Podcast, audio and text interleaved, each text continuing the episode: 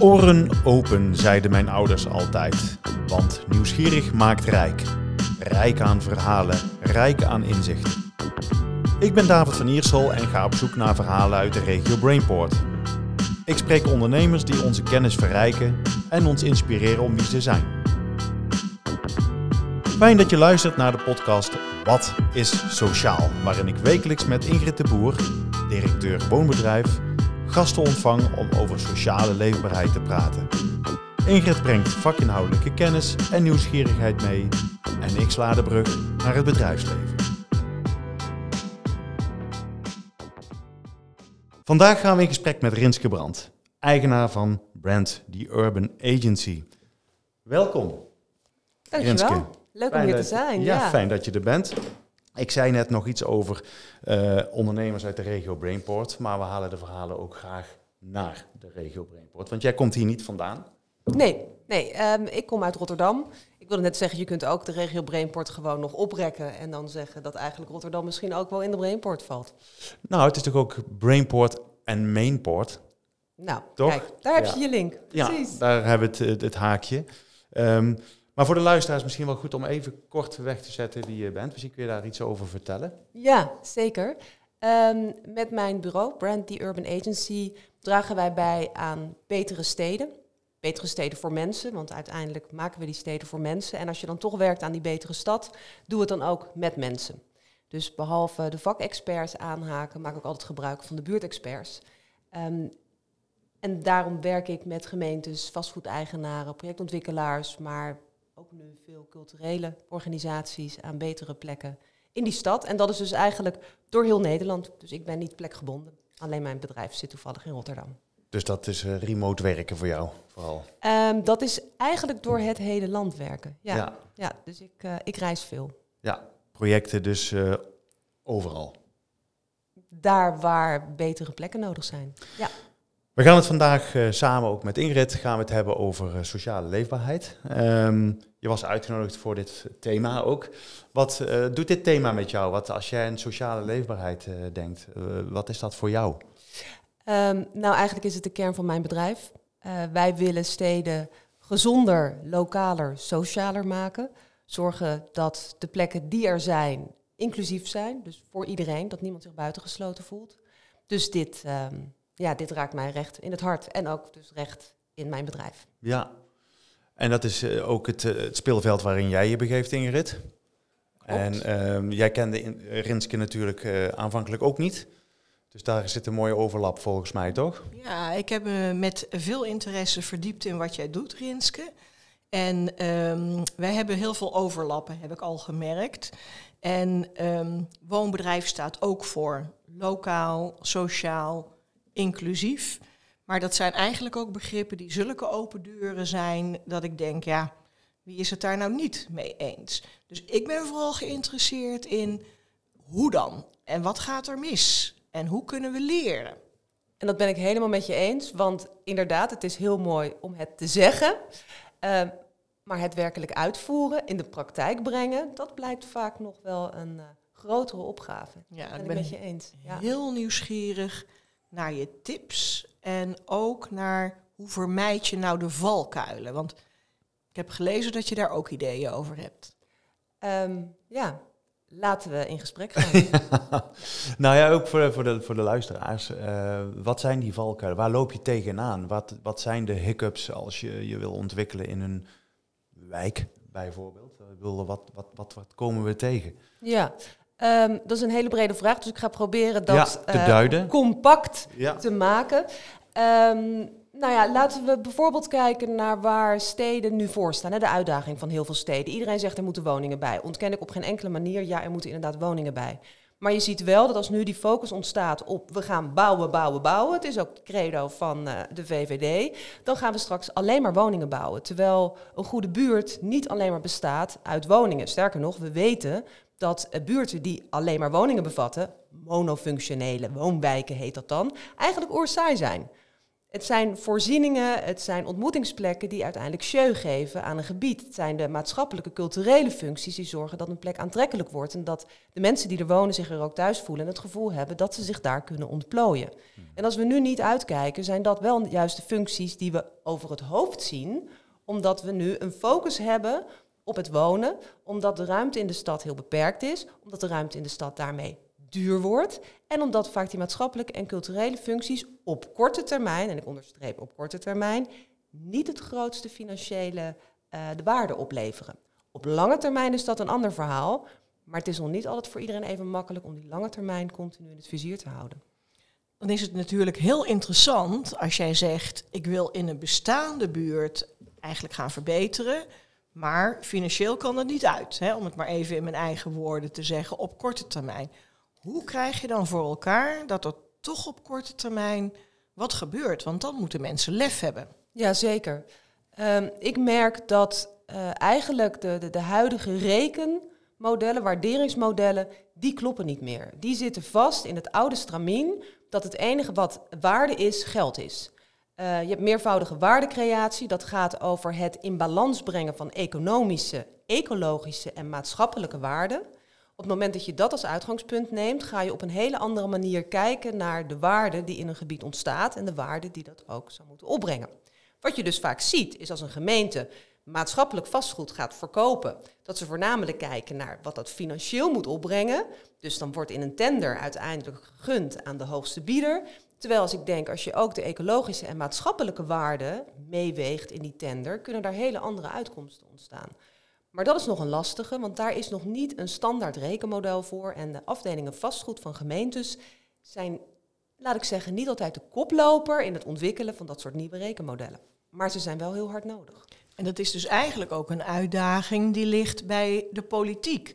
Want ambtenaren die hebben natuurlijk een bepaalde opdracht. Um, ik ben helemaal met je eens dat dat vaak is. Zorg dat er geld binnenkomt, want dat is een van de weinige inkomstenstromen van een gemeente natuurlijk. Hoe kom je nou tot zo'n andere, ander waardemodel, tot zeg maar een andere weging van die, die waardeelementen die je net noemt? Ja. Nou, daar, daar zijn verschillende partijen uh, in den landen op het moment mee bezig, maar je sloeg net al de spijker op zijn kop. Het gaat om lef, het gaat om het aandurven nieuwe dingen uit te proberen, wegen te bewandelen die nog niet platgetreden zijn. Ja, dat ligt voor een deel inderdaad bij een bestuur, dus bij politiek. Maar dat vind ik altijd ook een beetje ver weg. Hè? Want dan kunnen we weer één keer in de vier jaar weer kiezen of daar dan meer lef gaat ontstaan. Uh, het kan ook veel dichterbij. En dan zijn de voorbeelden die ik ken in de landen waar uh, wel nieuwe mogelijkheden ontstaan, toch wel gebonden aan ook personen. En dat kunnen net zo goed ambtenaren zijn die durven hun nek uit te steken. En die zeggen, dit keer gaan we het anders doen. En het helpt inderdaad helemaal met je eens als dat geholpen wordt door uh, bestuurders. Um, maar het begint uiteindelijk wel bij personen die zeggen, dit kan anders. En uh, dan kun je naar overheden kijken, maar ik ken nu ook wel een aantal uh, vastgoedeigenaren, maar ook ontwikkelaars die zien, hey, de wereld verandert, er wordt een andere rol van ons verwacht. Um, wij willen daarin ook mee evalueren, ook leren hoe het op een andere manier kan. Ook omdat het oude systeem niet meer werkt. Maar ik uh, destilleer ook een aantal andere uh, bewegingen. Hè. De een, we noemden net politiek. Mm -hmm. politiek is, bestaat eigenlijk ook uit passanten. dat, je zei ook, ja, over vier jaar dan is er weer een nieuw beleid. Dus één, heb je dus politiek en is eigenlijk, heeft een beperkte houdbaarheidsdatum. Als je beleid wil maken voor de verdere toekomst. En twee, de beleidsmakers van nu, dat zijn uh, vaak ook mensen die de leeftijd al hebben bereikt. Uh, dat ze eigenlijk al een beetje over hun eigen graf moeten gaan regeren. Zeg ik dat zo netjes? Of, Nou, ik kom heel veel ook jonge ambtenaren tegen. Dus dat zou ik niet zo durven zeggen. Um, en wat ik daar zie, en dat sluit denk ik aan bij wat je zegt, dat er een heel groot verschil is in hoe bepaalde generaties naar opgaves kijken. Daar wil ik wel gelijk bij aantekenen dat dat ook geldt onder ondernemers. Dat geldt ook in de corporate wereld. Dus dat is gewoon iets meer wat in generaties zit dan dat dat uh, aan een bepaalde beroepsgroep is verbonden. Nou, jij hebt uh, uh, in een artikel aangegeven als een soort headline. Um, laat los, durf los te laten. En uh, zeg maar buiten alle ervaring en deskundigheid die je kunt hebben als partij in de stad met het doel om een buurt beter te maken, zeg jij eigenlijk, nou, hou het niet vast, maar durf los te laten. Maar dan denk ik, nou, hoe dan? Ehm, ik denk dat je inderdaad uh, uh, het hebt over een column die ik heb geschreven. Ik ben een columnist voor gebiedsontwikkeling.nu. Um, wat ik vaak zie gebeuren is, en dat is een beetje, nou ja, overheid, eigen lokale overheid. Als er een goed initiatief is, kunnen er twee dingen gebeuren. Of dat initiatief wordt gebombardeerd met een soort regeldrang van oeh, hou het binnen de perken en doe dit en doe dat. Of aan de andere kant, het wordt eigenlijk een soort van doodgeknuffeld. Want ze zien dat het succesvol is en dan wordt het omarmd, maar zo hard dat dat uiteindelijk ook misschien een beetje het initiatief in ademnood komt. En mijn oproep is inderdaad, durf dat los te laten, durf in te zien dat er ook in een stad heel veel mensen wonen die echt wel weten wat ze doen. Um, die ook nadenken, hè, want soms is het ook bijna als het gaat over participatie, alsof je dan altijd met, nou, ik weet niet, oene te maken hebt of zo. Terwijl, nou ja, twee weten meer dan één. En in heel veel steden zit de kracht en de denkkracht ook wel echt onder de bewoners. Durf dat dan ook af en toe te laten gaan. En spreek wel met elkaar een gemeenschappelijke ambitie uit. Maar bewandel daarin dan wel samen, maar allebei wel je eigen weg met een eigen verantwoordelijkheid. Als je de mens centraal wil stellen, ehm, eh, ga je dan niet geneigd zijn uh, mensen in hokjes te, te, te wringen? Dus dat, eh, dat je gaat kijken wie moet waar gaan wonen. Um, hè, dat, kan natuurlijk op basis van inkomen. Dat kan misschien op basis van cultuur. Um, hoe gaan we die, die steden of die wijken, hoe gaan we die formeren? Zou dat ook niet wat meer gemêleerd kunnen zijn? Jazeker. Ik, ik zie niet dat als je de mens centraal stelt, dat je ze gelijk in hokjes zet. Eigenlijk. Nou, ik heb het idee dat dat, uh, de, dat dat steeds meer gebeurt. Of dat het vroeger zo gebeurde. We hadden vroeger natuurlijk gewoon uh, de Belmer, ik noem maar wat. Hè. Dus mm -hmm. het waren gewoon clusters van flats.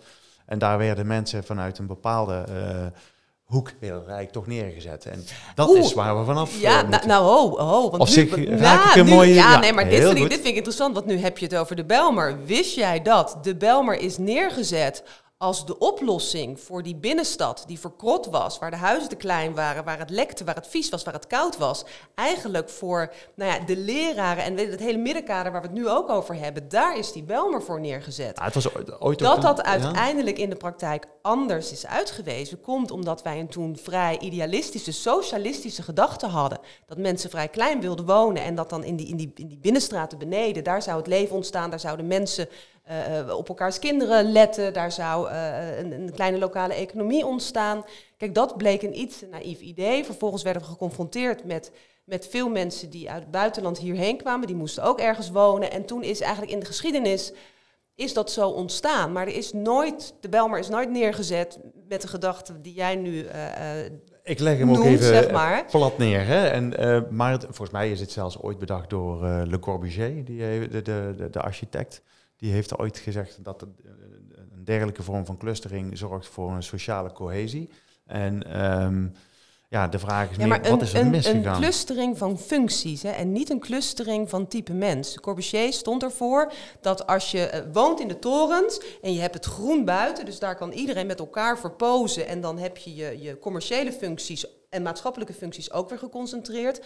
Dat was zijn, zijn, zijn uh, visie daarop. En daar hebben wij natuurlijk uh, hele wijken op neergezet. Ik bedoel, in heel Nederland. Zeker, uh, ja. Wij hebben in Rotterdam Ommoord en Zevenkamp. Nou, dat zijn ook van die flats ver weg. En nou, ook met van dat kijkgroen. Weet je, heel veel groen hoor. Ik bedoel, ja, het groen is er, maar niemand gebruikt het, omdat het ook gewoon niet te gebruiken is. Dus dat werkt niet helemaal lekker. En daar moeten we inderdaad vanaf. En om terug te komen op jouw opmerking hè, over mensen in hokjes plaatsen.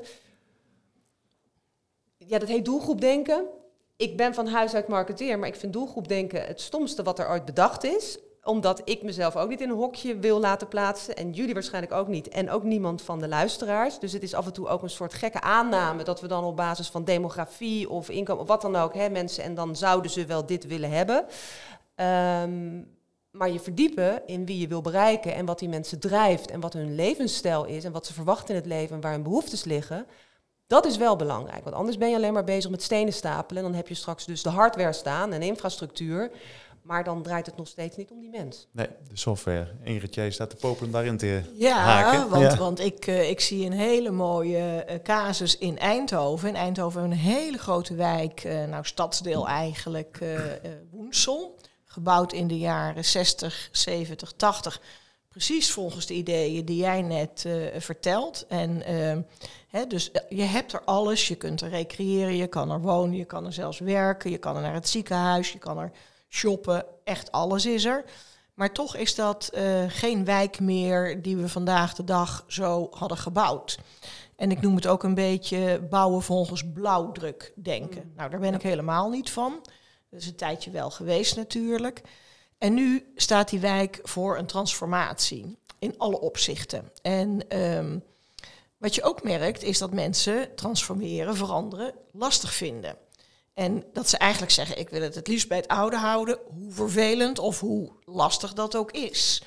Kun jij iets uh, zeggen uit jouw ervaring hoe je mensen in verandering krijgt? Ja, um, dan kan ik delen uit eigen ervaring. Uh, David, jij noemde daarnet de bel, maar al waar ik meteen bovenop sprong. Dat komt ook omdat ik momenteel betrokken ben bij een project in Amsterdam Zuidoost. Uh, de Amsterdamse Poort, uh, winkelcentrum.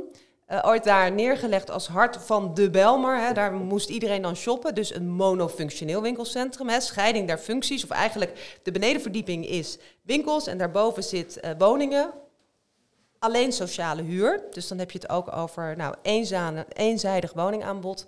Um, maar ook die wijk, dat gebied, is aan transformatie toe. Er komen 50.000 mensen straks bij in dat stadsdeel. Het is de grootste gebiedsontwikkeling van heel Nederland. Uh, maar daar ligt dus nu een winkelcentrum waarvan de bewoners zeggen: wij voelen ons daar niet meer direct thuis. Want vroeger was de Amsterdamse Poort, daar gingen we naartoe, daar gingen we flaneren, daar zagen we elkaar, daar ontmoetten we elkaar. Daar was de shopperhol, daar kon je dingen kopen, uh, exotische etenswaren die nergens anders in Nederland te krijgen waren. En eigenlijk dat gevoel is helemaal verdwenen. Want Amsterdamse Poort was eigenlijk een winkelcentrum geworden ja, een one size fits all. Je had het overal, hè, of je het nou in, in, in Almere of Den Haag of waar dan ook. De winkels, de H&M's en de Zara's en alles uh, wat, je, wat je overal vindt. Dus dat weinig eigenheid nog in. Ook veel leegstand. Um, moet met zijn tijd mee. Wat maak je er dan van? De retail zit natuurlijk ook in een totaal andere werkelijkheid tegenwoordig. We gaan op een andere manier om met winkelen. Dus we kunnen niet meer alles vullen met retail. Nou, dat is precies waar jij het er net over had. Hè. Dan, dan moet je transformeren, maar waar ga je dan heen? En er wordt er vaak gezegd, ah, woningen, weet je al, die winkelpanden, woningen, want die hebben we nodig. Nou, dat vind ik een iets te makkelijke uh, oplossing. Dat kan op veel plekken wel werken. Niet hier. Hier hebben we gezegd, oké, dan willen wij transformeren van dat winkelcentrum, waar niemand zich maar echt thuis voelt, naar stadshart van Zuidoost. Met de nadrukkelijke opgave aan onszelf uh, de vastgoedeigenaar, de ontwikkelaar, alle mensen die bezig zijn met die plek, om te zorgen dat het een stadshart wordt waar zowel de huidige als de nieuwe bewoners zich thuis voelen. En dat wordt dus een veel gemeleerdere groep dan dat er nu misschien is. Maar de bedoeling is wel dat al die mensen het idee hebben: hé, hey, er is hier iets voor mij, ik voel me niet buitengesloten, ik kom hier graag. Dat betekent functies gaan toevoegen. Functies die er nu nog niet zijn, uh, dat kan in, in retail of horeca of commercieel of leisure zitten. Maar wij willen ook heel graag maatschappelijke en vooral ook culturele functies toevoegen. En we hebben gemerkt dat voor de culturele sector in Zuidoost nog relatief weinig plek is. Dat is gewoon een ondergeschoven kindje geweest. Als je kijkt naar hoeveel van de culturele organisaties een vaste huisvestingsplek hebben, gewoon een vaste plek, zeker weten dat ze daar mogen blijven, dat is heel weinig. Dat zijn er maar een paar. En voor de rest zijn al die culturele organisaties gedwongen één keer in de zoveel tijd te verhuizen. Dus wij willen heel graag in dat gebied cultuur toevoegen. Praten erover met cultuurmakers, met de gemeente, uh, ook met de ontwikkelaar, om te kijken van hoe kunnen we dat dan met elkaar mogelijk maken, om dus veel meer een centrum te creëren voor de bewoners, maar ook voor de cultureel ondernemers, ondernemers uit het gebied zelf. Noemen ze dat dan het begrip maatschappelijk vastgoed? Is dat eigenlijk waar we het dan over hebben? Nou, maatschappelijk vastgoed is het vastgoed wat in eigendom is van de gemeente en wat wordt ingezet voor maatschappelijke functies. Mhm. Het interessante hier is dat het uh, een commerciële eigenaar heeft. Een, een eigenaar die normaal gesproken zit in kantoren en retailruimtes. Dus ook voor deze eigenaar is het toevoegen van maatschappelijke en culturele functies volkomen nieuw. Dus ik weet niet of, je dat dan of zij het maatschappelijk vastgoed mhm. zouden noemen. Maar ik merk wel dat wij met hen dat wiel aan het uitvinden zijn. Wat het ontzettend spannend en interessant maakt. Uh, en ook vind ik heel vooruitstrevend voor deze eigenaar om te zeggen: oké, wij zien dat we hiermee niet de hoogste opbrengsten gaan binnenhalen, hè, die vierkante meters. Want winkels die brengen veel meer op dan dat je daar cultuur neerzet, want die kan die prijzen niet betalen. Maar toch willen we dit doen, toch willen we hierin investeren, omdat wij erin geloven dat onze complete eigendom, het complete gebied, uiteindelijk in waarde en aantrekkingskracht toeneemt door deze functies toe te voegen. En de opgave die je nu schetst, lijkt heel veel op Woensel met het winkelcentrum Woensel. Ook daar constateren we dat er iets anders nodig is. Wat ik jou nog niet hoor vertellen is hoe je nou de bewoners die rondom zo'n winkelcentrum wonen daarbij betrekt. Hè? Want het gaat over nieuwe bewoners, maar zeker ook over zittende bewoners. Zeker, zeker. Uh, daar hebben wij verschillende lagen voor, want iedereen heeft het natuurlijk altijd over participatie. Uh, wij informeren bewoners inderdaad uh, over alles wat er gaat gebeuren. Wij halen ook informatie op, maar dat vind ik eigenlijk de standaardlijn. Dat hoor je sowieso te doen, dus dat is een soort hygiënefactor. Als je dat niet doet, dan ben je af. Dat doen we. Wat wij veel interessanter vinden is op te halen waar een enorme behoefte aan is. Zo uh, hebben wij opgehaald dat er uh, onder kinderen een enorme behoefte is om een plek te hebben waar ze samen kunnen komen en waar ze zichzelf kunnen zijn. Zij noemen dat zelf knuffelkamer.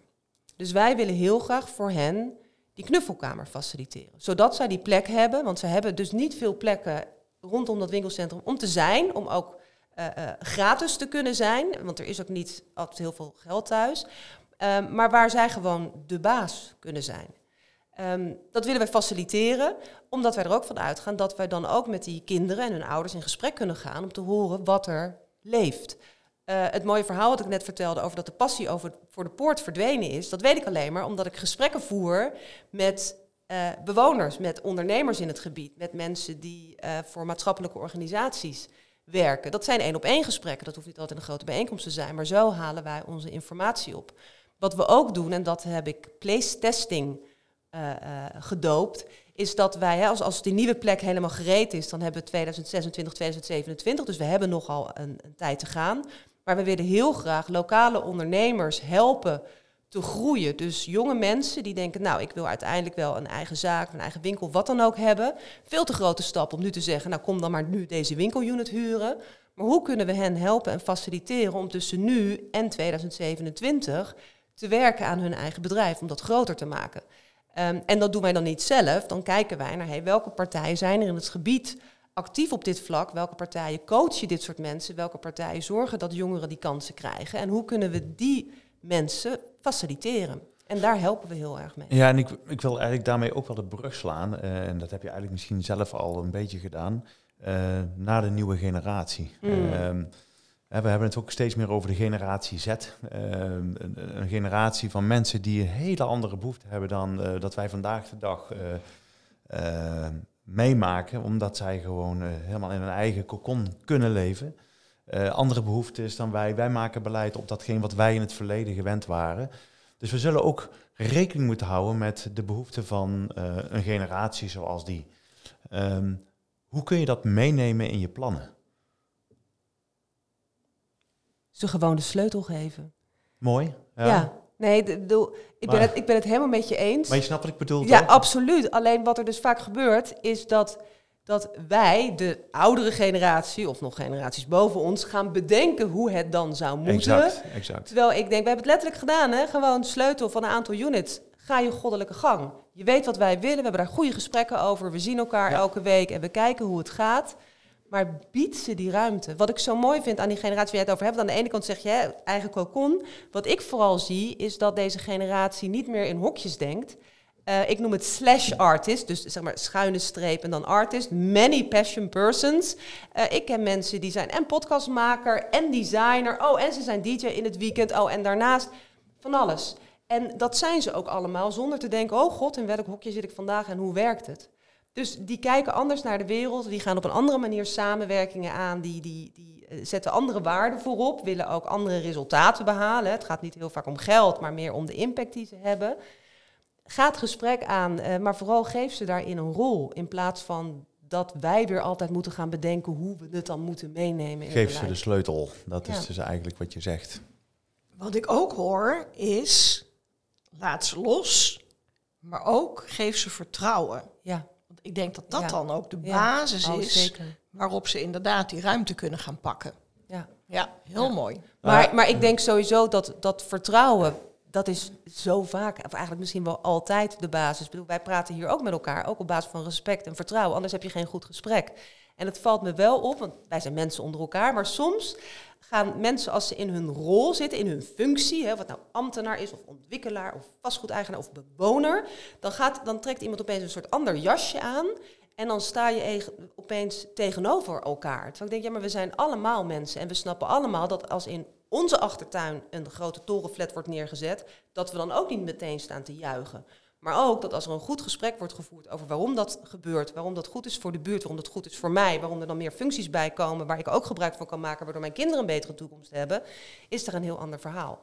En dat kunnen wij heel vaak van mens tot mens goed voeren. Alleen als iedereen in zijn rolletje zit en de een het blauwe pakje aantrekt en de ander weer iets anders, dan staan we opeens lijnrecht tegen elkaar. Ik vind dat enorm intrigerend. Maar daar heb je wel iemand nodig die die sleutel ook kan geven. Die zo organisch kan denken van, hé, hey, dit is de ruimte, dit is je, je plek en eh, doe, het, doe het maar. Ja. Ehm, Nou, en dat is dus precies mijn rol. Want ik wil dus Mhm. niet voor mijn opdrachtgevers een opdracht doen met dan een resultaat. Ik zie mezelf dus eigenlijk als die verbinder, als dat olievrouwtje, als af en toe de tolk-vertaler tussen de verschillende werelden, om gewoon te zeggen van hé, hey, laten we het nou eens een keer met elkaar proberen. En het mooie van, ik noemde het net even tussen neus en eh, lippen door, hè, dat place testing, dat is dus organische gebiedsontwikkeling, maar het is eigenlijk experiment. Het is, het is kort, het is risicoloos. Want ja, als het mislukt, dan kan het. Maar dan heb je niet gelijk alles al voor het echi veranderd. Want je zat nog in een experimentfase. Daar kan ook wat meer gezocht worden naar... hey, wie doet nu wat? En oeh, dat ging toen niet helemaal goed. Maar als we het nog een keer proberen, dan gaat het beter. En dan ga je dat samen met elkaar uitvogelen. En nog steeds, het is niet altijd makkelijk. Hè, want dit klinkt nu als een Hosanna-verhaal. Ja. Maar het is wel iets waarmee we, vind ik... andere meer dingen in beweging krijgen... dan in dat ouderwetse stramien tegenover elkaar. Ja, ik vind het, ehm, het klinkt ook heel logisch, klinkt ook heel inspirerend. En wat ik de grootste uitdaging zou vinden, is om te kijken of we hier in Eindhoven, hè, want het schoot mij gedurende dit gesprek ook de Design Academy te binnen. Hè. We hebben natuurlijk heel veel mensen die hier studeren, afstuderen en blijven hangen. Dat we eh, eh, in samenwerking met de eh, designers, de afgestudeerden in Eindhoven, zo'n place testing traject zouden kunnen opzetten. En dan zou ik heel graag de gemeente willen zien in een wat andere rol. Dus jij bent de voortrekker in Amsterdam.